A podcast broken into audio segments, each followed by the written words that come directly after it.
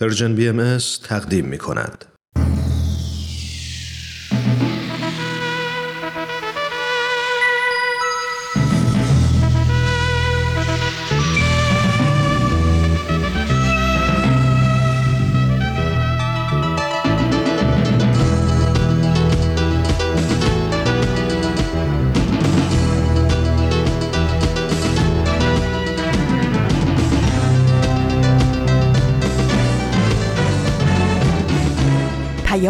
دوست.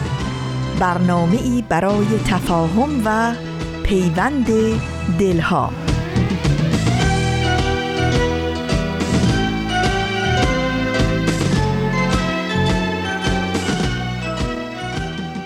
چو آفتاب براید زدر درآید روز دوباره روشنی ایزدی شود پیروز به لطف نور سرآید زمان تاریکی. بیا تا پا بذاریم تو راه فرداهای خوب. بیا تا خط بکشیم به روی پاییز و غروب.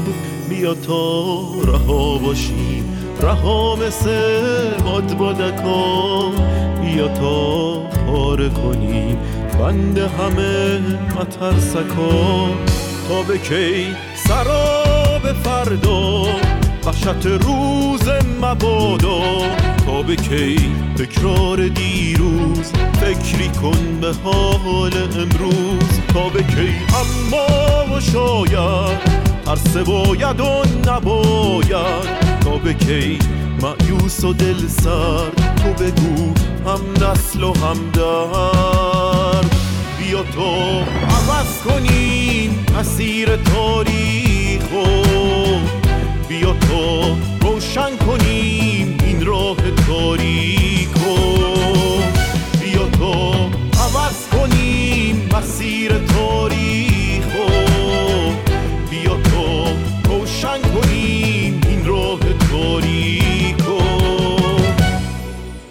به برنامه رادیویی امروزتون از رادیو پیام دوست خیلی خوش آمدین. من فریال هستم و در هجدهم اردیبهشت ماه سال 1401 خورشیدی مطابق با هشتم ماه می 2022 میلادی همراه با شما.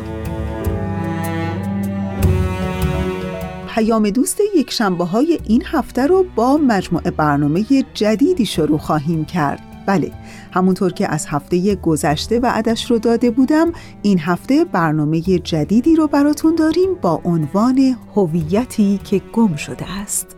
امیدوارم که از شنیدن این برنامه لذت ببرین و دوست داشته باشین و پیام دوست یک شنبه ها رو ادامه میدیم با بخش پیشخان.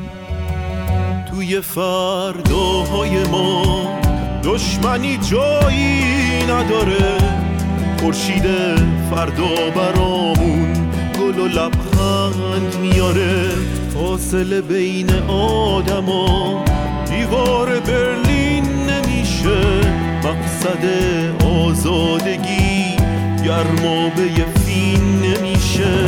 توی فرداهای ما تفنگ بی گلوله ها پرچم سپید صلح و میکوبیم رو قله ها.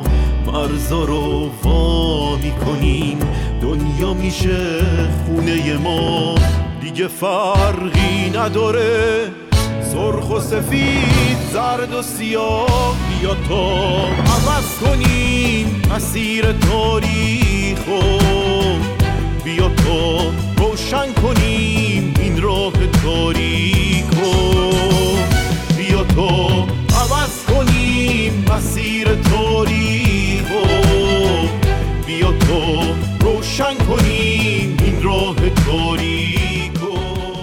اما برنامه جدید ما با عنوان هویتی که گم شده است. ازتون دعوت می‌کنم که در همین ابتدای برنامه به قسمت اول این مجموعه برنامه جدید ما گوش کنید. این برنامه کاری است از Persian BM هدف اصلی Persian BM ارائه اطلاعات صحیح و دقیق درباره اصول اعتقادی و باورهای آیین بهایی، رفع سوء تفاهمات موجود در مورد این آیین و تحکیم پایه های مهر و دوستی میان ایرانیان و فارسی زبانان سراسر جهان است.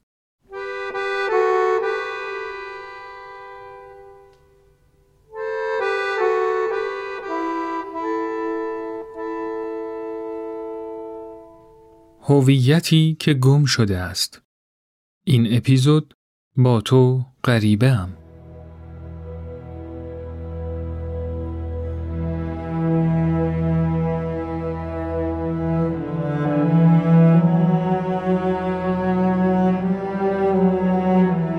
ایران جانم یک باره به اصل مطلب برویم مقدم چینی و تعارفات برای آدمهای صمیمی است که می‌خواهند صحبت را دراز کنند و از مصاحبت حتی در هنگام نوشتن لذت ببرند. تو میدانی که عشق بی حدی در قلبم برای تو دارم. عشقی که از همان دوران نوجوانی در وجودم گر گرفت و هنوز هم که هنوزه با اینکه سالیانی از تو دور ماندم شعله اش خاموش نشده. اما باز میدانی که هیچ وقت به خوبی تو را نشناختم. و آتش عشقم به تو همچون دودی گیج در پیچ و خمهای تاریک فکرم بیهوده میچرخد. می‌خواهم با تو از موضوعی بگویم که بسیار سهل می نماید ولی بس قامز است. ظاهرش ساده است و عمقش ممتنه. با تو از هویت می‌گویم که گذشت احسار نه تنها به کشف زوایایش کمکی نرساند بلکه ماهیت معماگونهاش را بیشتر از پیش محل برخورد افکار و عقاید کرده است. اجداد ما آن زمانهای خیلی کهن بسیار آسانتر به چیستی و کیستی خیش پاسخ می‌دادند. قوم، نژاد، فرهنگ، آداب و رسوم برایشان مشخص بود و حق تخطی نداشتند. گاه هم که شکستی در عناصر هویت پدیدار میگشت در کمتر از یکی دو نسل التیام میافت و اجدادمان به سادگی با هویت جدیدشان همسو میگشتند آن روزها به سادگی به واژه هم معنا می بخشیدیم. آن روزهایی که تاریخ نداشتیم. میدانی ما ساخته ی تاریخیم. ما خود تاریخ متجسمیم. افسوس که تاریخمان چند پاره شده است. آنچنان پاره پاره شده است که دیگر نمی‌دانم من کیستم. نمی‌دانم من تجسم کدام تاریخ و فرهنگم. فقط می‌دانم به تو تعلق دارم. حتی کنون که از تو فرسنگ ها دورم. من نشناخته تو را دوست دارم. همچون یتیمی که مادر هرگز ندیدهش را دوست دارد. من تو را دوست دارم همچون پرنده قفس زادی که عاشق پرواز است. من تو را دوست دارم همچون ناشنوایی که عاشق موسیقی است و یا نابینایی که به امید رویایی رنگارنگ به خواب می رود. خلاصه کنم نمی‌خواهم از بحران هویت ملی و مفهوم دولت ملت و ناسیونالیزم و تقابلش با جهانی شدن و این موضوعات پیچیده برایت آسمان را به ریسمان ببافم و همینطور نمی‌خواهم با تعابیری نخنما چون کولی آواره و گمگشته برایت مرسیه بسرایم من فقط دلم یک قبیله می‌خواهد یک قبیله بزرگ با معیارهای امروزی قبیله با آدمهایی که خیلی متفاوتند ولی آرمان مشترک دارند. آداب و رسومشان، عقایدشان، لحجه و گویششان فرق دارد اما با هم همبستگی دارند و یکدیگر را دوست می دارند. برای اعتلای دین، شهر، محل و سنف خود میکوشند اما در برابر ذره بیعدالتی برای خود و دیگران تاب نمی آورند. من واژه قبیله را بسیار دوست می دارم و دلم برای تعلق به یک قبیله پر می کشد. قبیله از خانواده بهتر است. کاری به مفهومش ندارم. خود واژه را می گویم. واژه خانواده از فرط استفاده مبتزل شده.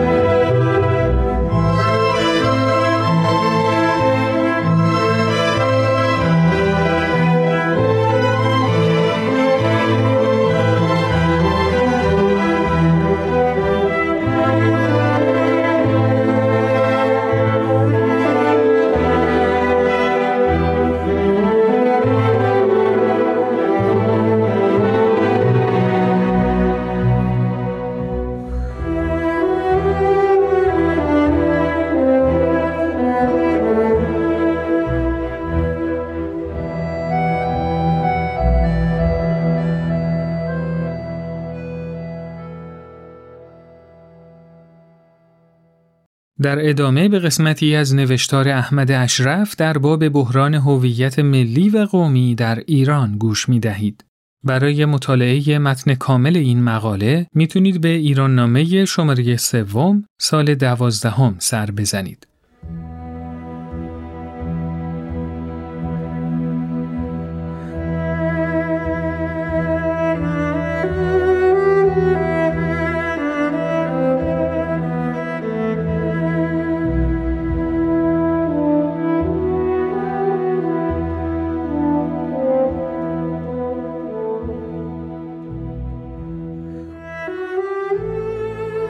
مفهوم هویت ایرانی در معنای یک پارچه سیاسی، قومی، دینی، زبانی، زمانی و مکانی آنکه شباهتهایی به مفهوم هویت ملی در عصر جدید دارد در قرن سوم میلادی از سوی پادشاهان ساسانی وارد تاریخ ایران می شود. استقرار پادشاهی ساسانی و دین زرتشتی به عنوان آین رسمی کشوری همراه با رسمیت یافتن اسطوره های دینی و قومی درباره آفرینش و تاریخ و جایگاه جغرافیایی ایران پایه های اصلی هویت اقوام ایرانی را که در ایران شهر زندگی می کنند شکل می دهد. این مفهوم یک پارچه هویت ایرانی با افول ساسانیان فرو می پاشد. حکومت جهانی اسلام جای حکومت ایرانی را می گیرد و دین جهانی اسلام در طول دو تا سه قرن به جای دین ایرانی زرتشتی می نشیند. اما خاطرات پراکنده تاریخی و اسطوره های قومی در آگاهی جمعی اقوام ایرانی که با هویت گروهی عجم در برابر عرب در سرزمین های اسلامی شناسایی می شوند بر جای می ماند و به خصوص با شکوفایی زبان دری و خلق آثار بزرگ ادبی و علمی زنده می ماند. تصور اسطوره‌ای زمان و مکان با اسطوره های اسلامی در هم می آمیزد. متفکران ایرانی بزرگترین سهم را در تأسیس فرهنگ و تمدن اسلامی به دست می آورند. اسلام نیز در فرهنگ ایرانی اثر می‌گذارد و در مقابل شیوه های تفکر اسلامی از فرهنگ پربار ایرانی سیراب می شود. با آنکه زبان فارسی و تداوم اسطوره های قومی هویت فرهنگی ایران را زنده نگاه می دارد، اما یک دوران فطرت نه قرنی در هویت یک پارچه ایرانی پدید می آید. پیش از آنکه این هویت در تمامیت سیاسی و دینی و فرهنگیش دوباره به همت پادشاهان صفوی و به یاری مذهب شیعی و با شمشیر قبایل جنگاور ترکمان از نوع احیا شود. با انقلاب مشروطه و تأسیس نوعی دولت ملی در معنای امروزی آن ایرانیت احیا شده در عصر صفوی به صورت هویت ملی در عصر جدید ظاهر می شود اما تصور زمان در اسطوره های ایرانی که با پیدایش نخستین انسان و نخستین پادشاه و سلسله های اساتیری پیشدادی و کیانی همراه بود بر اساس تحقیقات جدید باستانشناسی و تاریخی تنها به سلسله های تاریخی ماد و حقامنشی باز می گردد. سلسله هایی که دو هزار سال از خاطره تاریخی ایرانیان محو شده بود در قرن کنونی دوباره زنده می شود و تاریخ به جای اسطوره می نشیند. سرانجام میان هویت ملی ایرانی و هویت فراگیر اسلامی و میان هر دو با هویت انسان متجدد امروزی درگیری های عمیق پدیدار می شود. این برخوردها و درگیری های سیاسی و فرهنگی بحرانی بزرگ در هویت ملی و دلهوره ژرف در آگاهی جمعی ایرانیان پدید می آورد.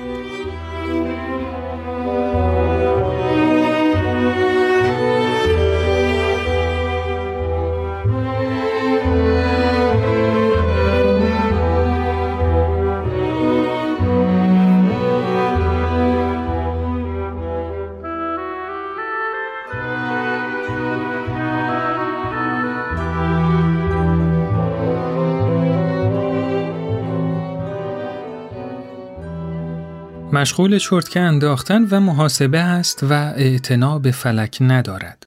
پسر 24 سالش جعفر آقا هم در طرف روبروی پدر در همان حجره چون باطمه نشسته است و دارد کتاب می‌خواند و یادداشت برمیدارد. حاجی علی قلی آقا صدقیانی با چنان ثروت و تمولی که تنها خودش حسابش را دارد و بس نهارش مرتبا دیزی بازار است با ترشی بادنجانی که مخصوصا ایالش برای او انداخته است و خودش هر روز صبح مقداری از آن را در ظرف مخصوصی با خود از خانه به حجره می آورد. نباید تصور کرد که حاج آقا خسیس است ولی رسم و عادت پدرش و پدر بزرگش و جد و آبایش چنین بوده است و او هم به رسم و عادت آبا و اجدادی عمل می کند و خیرش را هم دیده است. جعفر آقا که خود را متجدد می داند دیزی خور نیست و عموما نهار را در دکان چلو کبابی مجاور تیمچه که در بازار اوروسیدوزها واقع و در تمام شهر دارای شهرت است صرف می کند و انعام کلانی به شاگرد و پیشخدمت چلو کبابی می دهد و خلاصه آنکه با وجود متجدد بودن پسر حاجی کامل ایاری است. لباس مد روز می پوشد، اتومبیل سوار می شود، فکل و کراوات می زند و حتی با دخترها هم نشست و برخاست و سر و سری دارد و زیر بار حرفهای پدر نمی رود که نمی رود. فرزند منحصر به فرد حاجی آقاست و حاجی آقا هم جورش را می کشد و می نالد و غرغر می کند و متحمل می شود. گفت و شنود پدر و پسر شنیدنی است. پدر همه از احتیاط و عقل و پیشبینی و سازش صحبت می دارد و پسر از احساسات و عواطف و دنیای امروز و قرن بیستم و معجزات اتم و تاریخ جبر و یک رشته فلاسفه و علمای علم جامعه شناسی و اقتصاد و تکنولوژی و اکولوژی که حوصله حاجی آقا را به کلی سر می‌برد و به هرچه علم و فن و کشف و اختراع است صد لعنت میفرستد.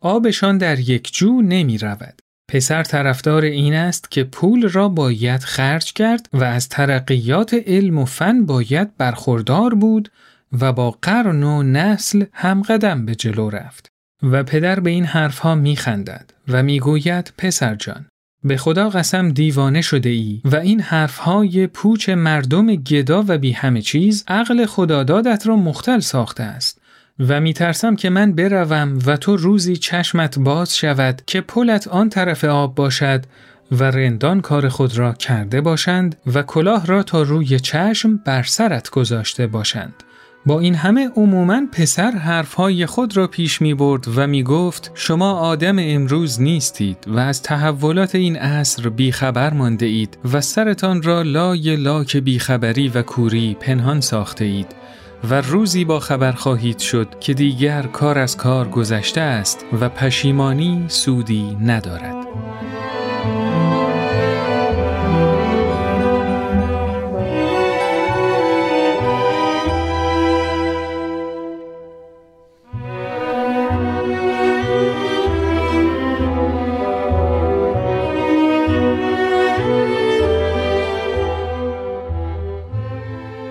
شما به قسمت هایی از داستان سیغه و عقدی نوشته سید محمد علی جمالزاده گوش دادید.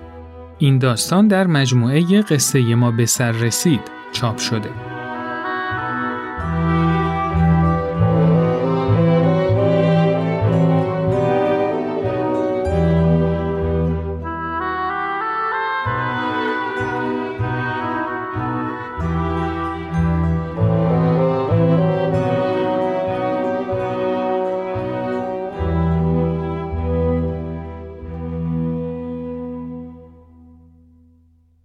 اولین قاعده ناظر به مقوله هویت فرهنگی این است که تا ندانیم که بودیم نمی توانیم بدانیم چه هستیم.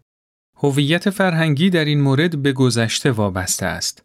گذشته برای ما در اسناد، هنرهای دستی، بناهای تاریخی، داستانها، گونه ها، سنت ها و نهادهایی نهفته است که خود نشانه هایی از خواستها و توانایی های نیاکان ما برای فراتر رفتن از زمانه آنها به شمار می رود. قاعده دوم این است که نمی توانیم بدانیم کجا می رویم مگر آنکه بدانیم چگونه به جایی که در آن هستیم رسیده ایم.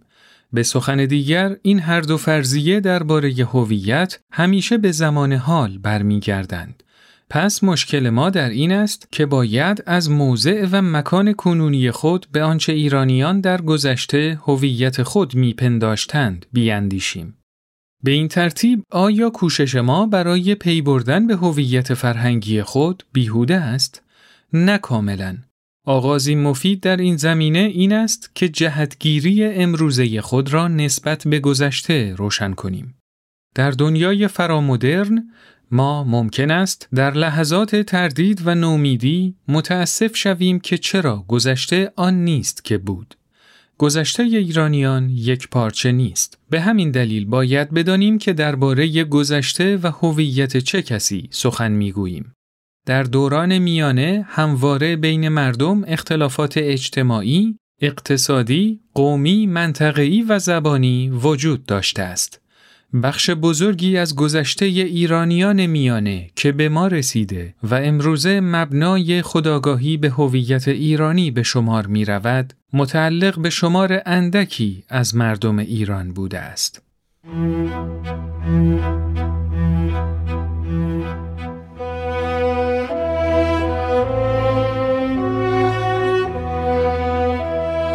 متنی که گوش دادید قسمتی از مقاله تلویزیون و فرهنگ در تهران جلس به قلم مجید تهرانیان بود.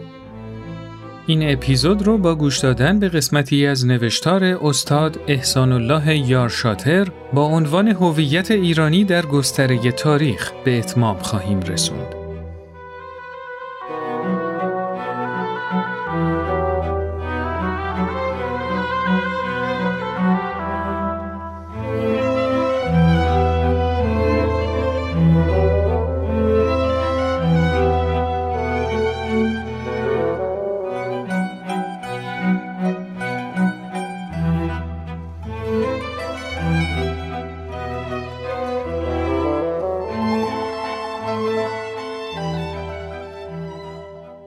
تازه ترین بحران بحرانی است که اکنون با آن روبرویم.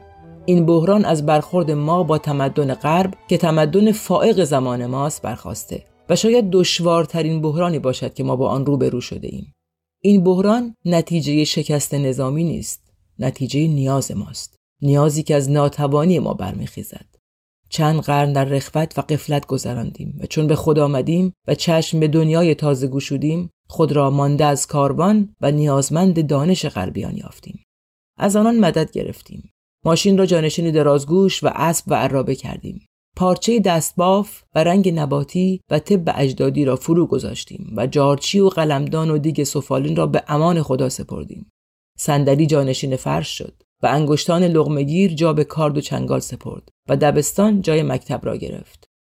در تلاش رسیدن انقلاب مشروطه را پیریختیم. اما چون دستگیر نشد و به آشفتگی انجامید به سلطه زورمندی تیزران و ترقی طلب رضا دادیم و در پیامد آن یک سر دل به شیوه غربیان سپردیم و چون بیشتر دگرگونی ها را سودمند و با دانش جدید سازگار یافتیم پس از جنگ جهانی دوم در اقتباس فنون غربیان و تشبه به آنان سر از پا نشناختیم. در این میان آداب دیرینه ما رو به زوال گذاشت. پاس پدر و مادر کاهش یافت. آموختن زبان ملی نقصان گرفت و آشنایی با ادبیات آن از اعتبار افتاد. خرید ساخته های وطنی بوی حقارت گرفت و پیروی از آداب فرنگی مایه فخر و نازش شد. برخی که هویت ملی را در خطر دیدند گفتند باید فنون غربی را بپذیریم ولی از آداب غربی بپرهیزیم. مغز را برداریم و پوست را بگذاریم. غافل از آنکه در کار اقتباس در اختیار بر هیچ ملتی گشوده نیست هر فنی و دانشی ناچار آداب خود را همراه می آورد.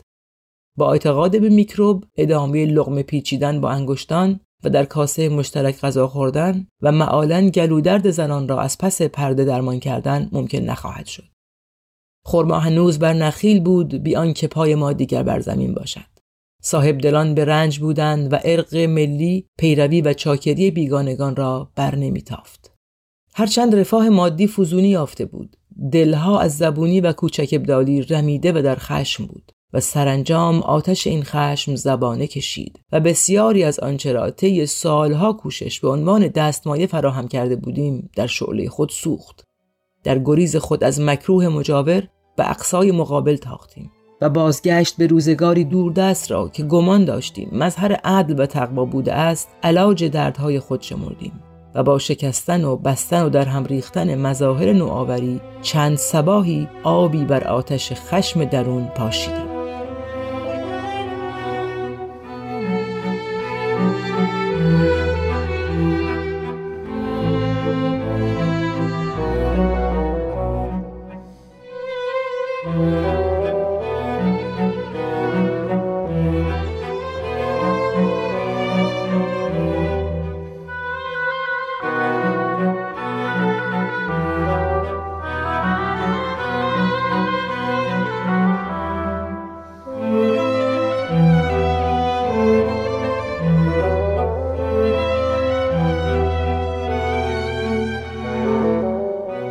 همراهان عزیز من سهیل مهاجری به همراه فرانک شبیریان و دیگر همکارانم در Persian BM میزبان شما بودیم.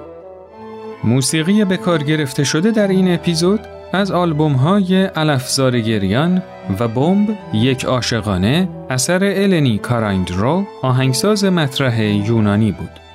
تا اپیزود بعد خدا نگهدار. دوستان عزیز اونچه که شنیدید قسمت اول از برنامه جدید ما بود با عنوان هویتی که گم شده است. ولی قبل از اینکه به ترانه‌ای که همکار عزیزم بهنام براتون آماده کرده گوش بکنین خیلی کوتاه در همین ابتدای برنامه می‌خوام یادآوری کنم که شما شنوندگان عزیز ما می‌تونین به همه برنامه های این رسانه در کانال تلگرام دسترسی داشته باشین. از طریق این آدرس telegram.me persianbms و یادتون باشه که راه ارتباطی ما از طریق کانال تلگرام این خواهد بود. at Persian BMS Contact. ما منتظر تماس ها و ارتباط های شما از طریق کانال تلگرام هم هستیم. با ما بیش از پیش در ارتباط باشین.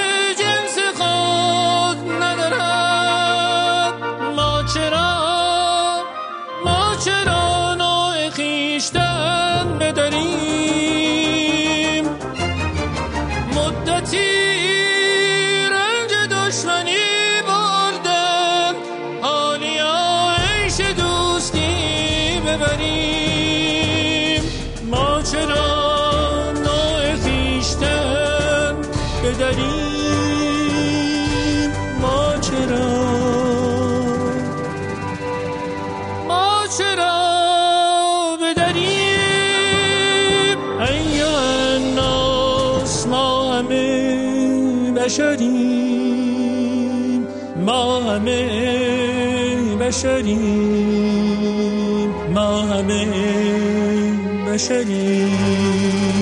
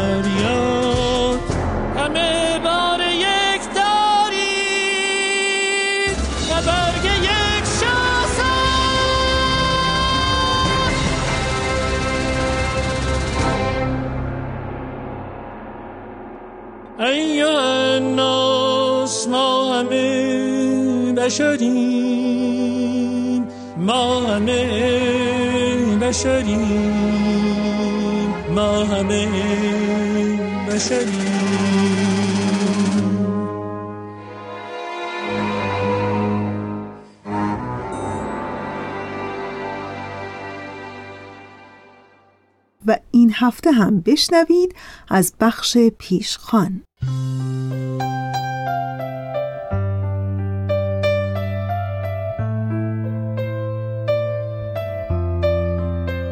چند شب پیش در وبسایت های خبری خارج از ایران گشتی می زدم که مطلبی نظرم رو به شدت به خودش جلب کرد. مطلبی که می‌تونه مرتبط باشه با حال و هوای این روزگار ما با این همه مشغله‌ای که حالا قراره با تنش و استراب و استرس ناشی از اون همه مشغله و گرفتاری کنار بیایم. مطلب جدیدی بود از وبسایت خبری CNN که به فارسی ترجمه شده بود. فکر کردم با شما هم در میون بگذارم که شاید بتونه هر کدوم از ما رو در این مسیر پرپیچ و خم زندگی با وجود همه استراب و استرسش که ناشی از این زندگی های پرمشغله امروزی است کمک کنه. این مطلب به بهانه ماه گذشته میلادی ماه آوریل تهیه شده بود که ماه آوریل رو ماه آگاهی از استرس نام گذاشتند. و حالا بشنوید اصل مطلب رو.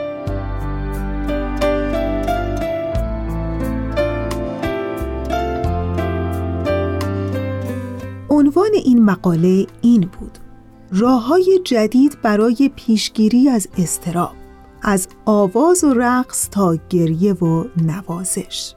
و بعد مطلب اینطور شروع می شد آوریل ماه آگاهی از استرس نام گرفته در سالهای اخیر چهره های شناخته شده بیشتری مشکلات روحی و اختلالات روانی خودشون رو به طور علنی با دیگران در میان گذاشتن و با این کار به افراد دیگه‌ای که از این نوع اختلالات رنج می‌برن کمک کردند تا از سکوت همراه با احساس شرم و یا خفت پرهیز کنند. تا چند دهه پیش علت بروز چنین اختلالاتی رو نه یک شکست شخصی بلکه به تغییرات شیمیایی در مغز یک فرد نسبت می‌دادند اما امروزه درک جدیدی از ارتباط متقابل بین ذهن و بدن نشون میده که استراب و نگرانی بسیار بیشتر از اونچه که قبلا تشخیص داده شده بود قابل پیشگیریه.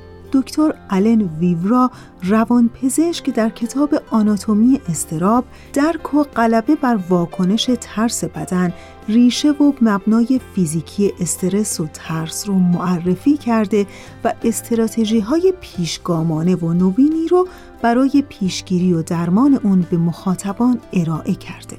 دکتر ویورا در مصاحبه‌ای با شبکه CNN به چند پرسش پاسخ داده. او در جواب این سوال که بزرگترین سوء تفاهم مردم نسبت به استراب چیست اینطور جواب داد. استراب صرفا یک اختلال ژنتیکی عدم تعادل شیمی مغز نیست. این اختلال تا حد زیادی به وضعیت فیزیکی بدن مرتبطه چیزی که می‌تونیم اون رو تغییر بدیم. و بعد در سوال بعدی که ارتباط ذهن و بدن چگونه بر استراب تأثیر می‌ذاره دکتر ویورا اینطور پاسخ داد.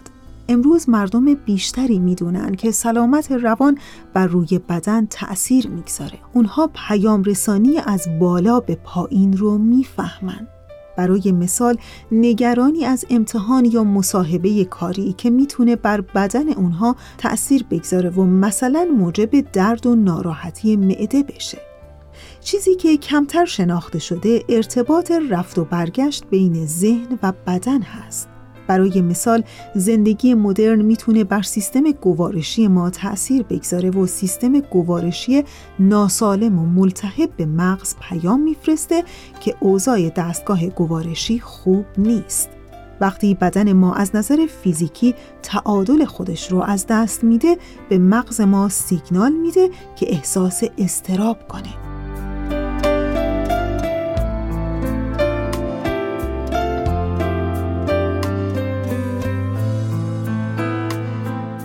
در ادامه این مصاحبه دکتر آلن ویورا روانپزشک به سؤال این خبرنگار CNN که پرسید تحقیقات شما در مورد استراب چگونه به دیدگاه شما در مورد افسردگی شکل داده؟ جواب داد که بسیاری از بیماران من هم افسردگی و هم استراب دارن. گاهی بین دو اختلال نوسان دارن و در موارد دیگه هر دو رو همزمان تجربه می‌کنن. استراب مزمن می‌تونه بعد از مدتی ما رو مستحلک کنه و موجب افسردگی ما بشه. هر دو سیگنال مغز هستن که میگن حال من خوب نیست. و بعد دکتر ویورا در مقابل اینکه از او سوال شد که چه راههایی برای مقابله با استراب وجود داره اینطور پاسخ داد که اولین راه مهم تمرکز بر تغذیه و خواب کافی است. همینطور محدود کردن استفاده از فناوری و مصرف کافئین. تثبیت سطح خون یکی از مهمترین راه های پیشگیری از استرابه چرا که سطح خون می‌تونه تاثیر زیادی بر سطح استراب ما در روز بذاره. تثبیت سطح قند خون و انسولین بدن تسکین بخش استراب و احساس غم و اندوه ماست. یک رژیم سالم و متعادل برای حفظ تعادل قند خون، جایگزین کردن کربوهیدرات های ساده و تصفیه شده مثل نان و برنج سفید با کربوهیدرات های پیچیده مثل غلات سبوسدار، آجیل و حبوبات هست. افزایش مصرف پروتئین و مقدار متعادل چربی های سالم هم توصیه میشه.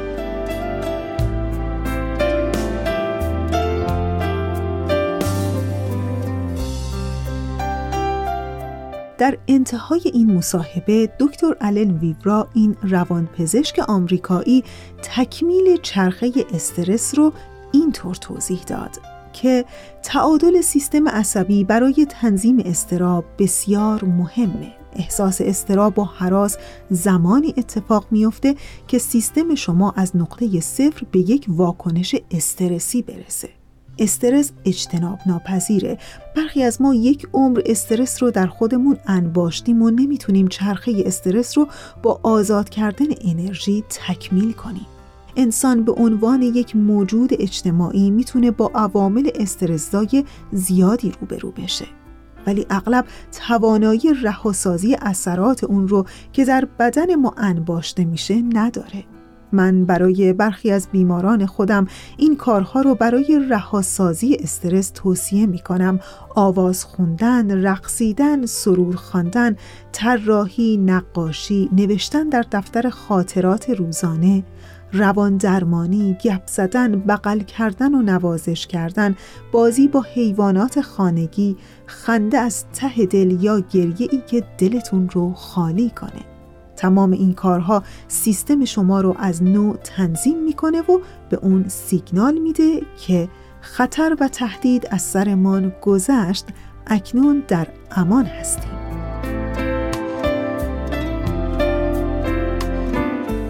امید اینکه با همین اقدامات ساده و کارهای ساده در کارهای روزانمون بتونیم از روزمرگی هایی که اغلب با اضطراب و استرس همراه فاصله بگیریم.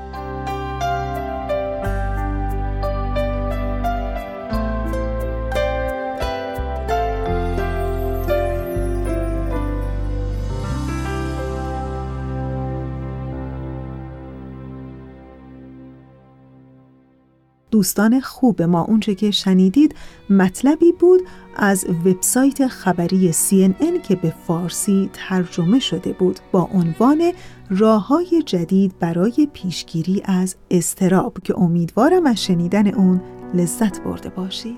کنار تو فقط آروم میشم. پر از دل شورم هر جای دیگه. تو تقدیر منی بی لحظه ای شک. چشاد اینو به هم هر لحظه میگه. تو میخندی پر از لبخند میشم. تموم زندگیم خوش رنگ میشه. صدای پای تو تو خونه هر روز. واسه من بهترین آهنگ میشه. تو که باشی همه دنیا شبیه آرزو. روزای سرد تنهایی تو که باشی تموم میشه. چقدر خوشبختی نزدیکه کنار که راه میری. از این دنیا رها میشم. تو که دستامو می‌گیری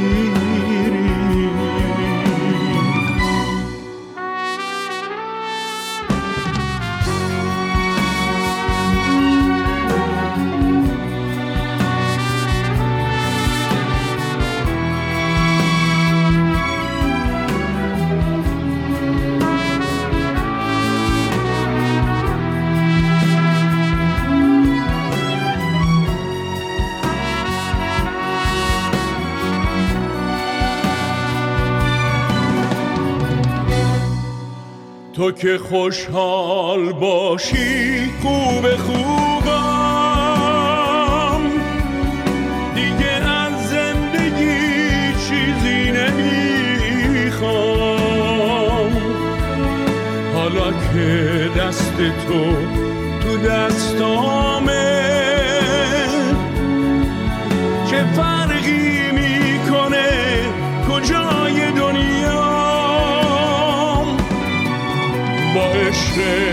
تو همه دنیا به چشمم پر از تصویرهای خوب و شاده. به شوق بودنت حالا خدا به من یک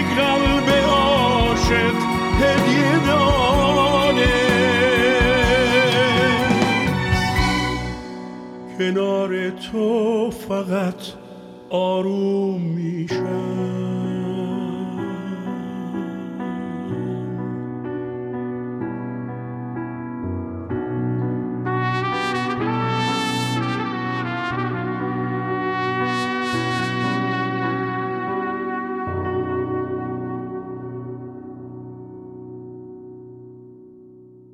و در این روزهای شروع سال جدید همش یاد این گفته گاندی رهبر سیاسی و معنوی هندی ها میافتم که وقتی سال جدید شروع میشه هنوز نمی‌دونم که هر سال که میگذره یک سال به عمرم اضافه میشه یا یک سال از اون کم میشه. ولی می‌خوام بهتون بگم که امیدوارم اگر یک سال اضافه بشه یا کم در عوض پربار بوده باشه و پر امید و تونسته باشیم که در اون سال دلی به دست بیاریم و غمی بزداییم. می‌دونین چرا که حقیقتا مهم گذشتن عمر نیست. خواهی نخواهی عمر در گذره. ولی چه خوبه که در این روزگار پررنج و پردرد باری رو از دوش کسی برداریم و دستی رو به مهر بفشاریم.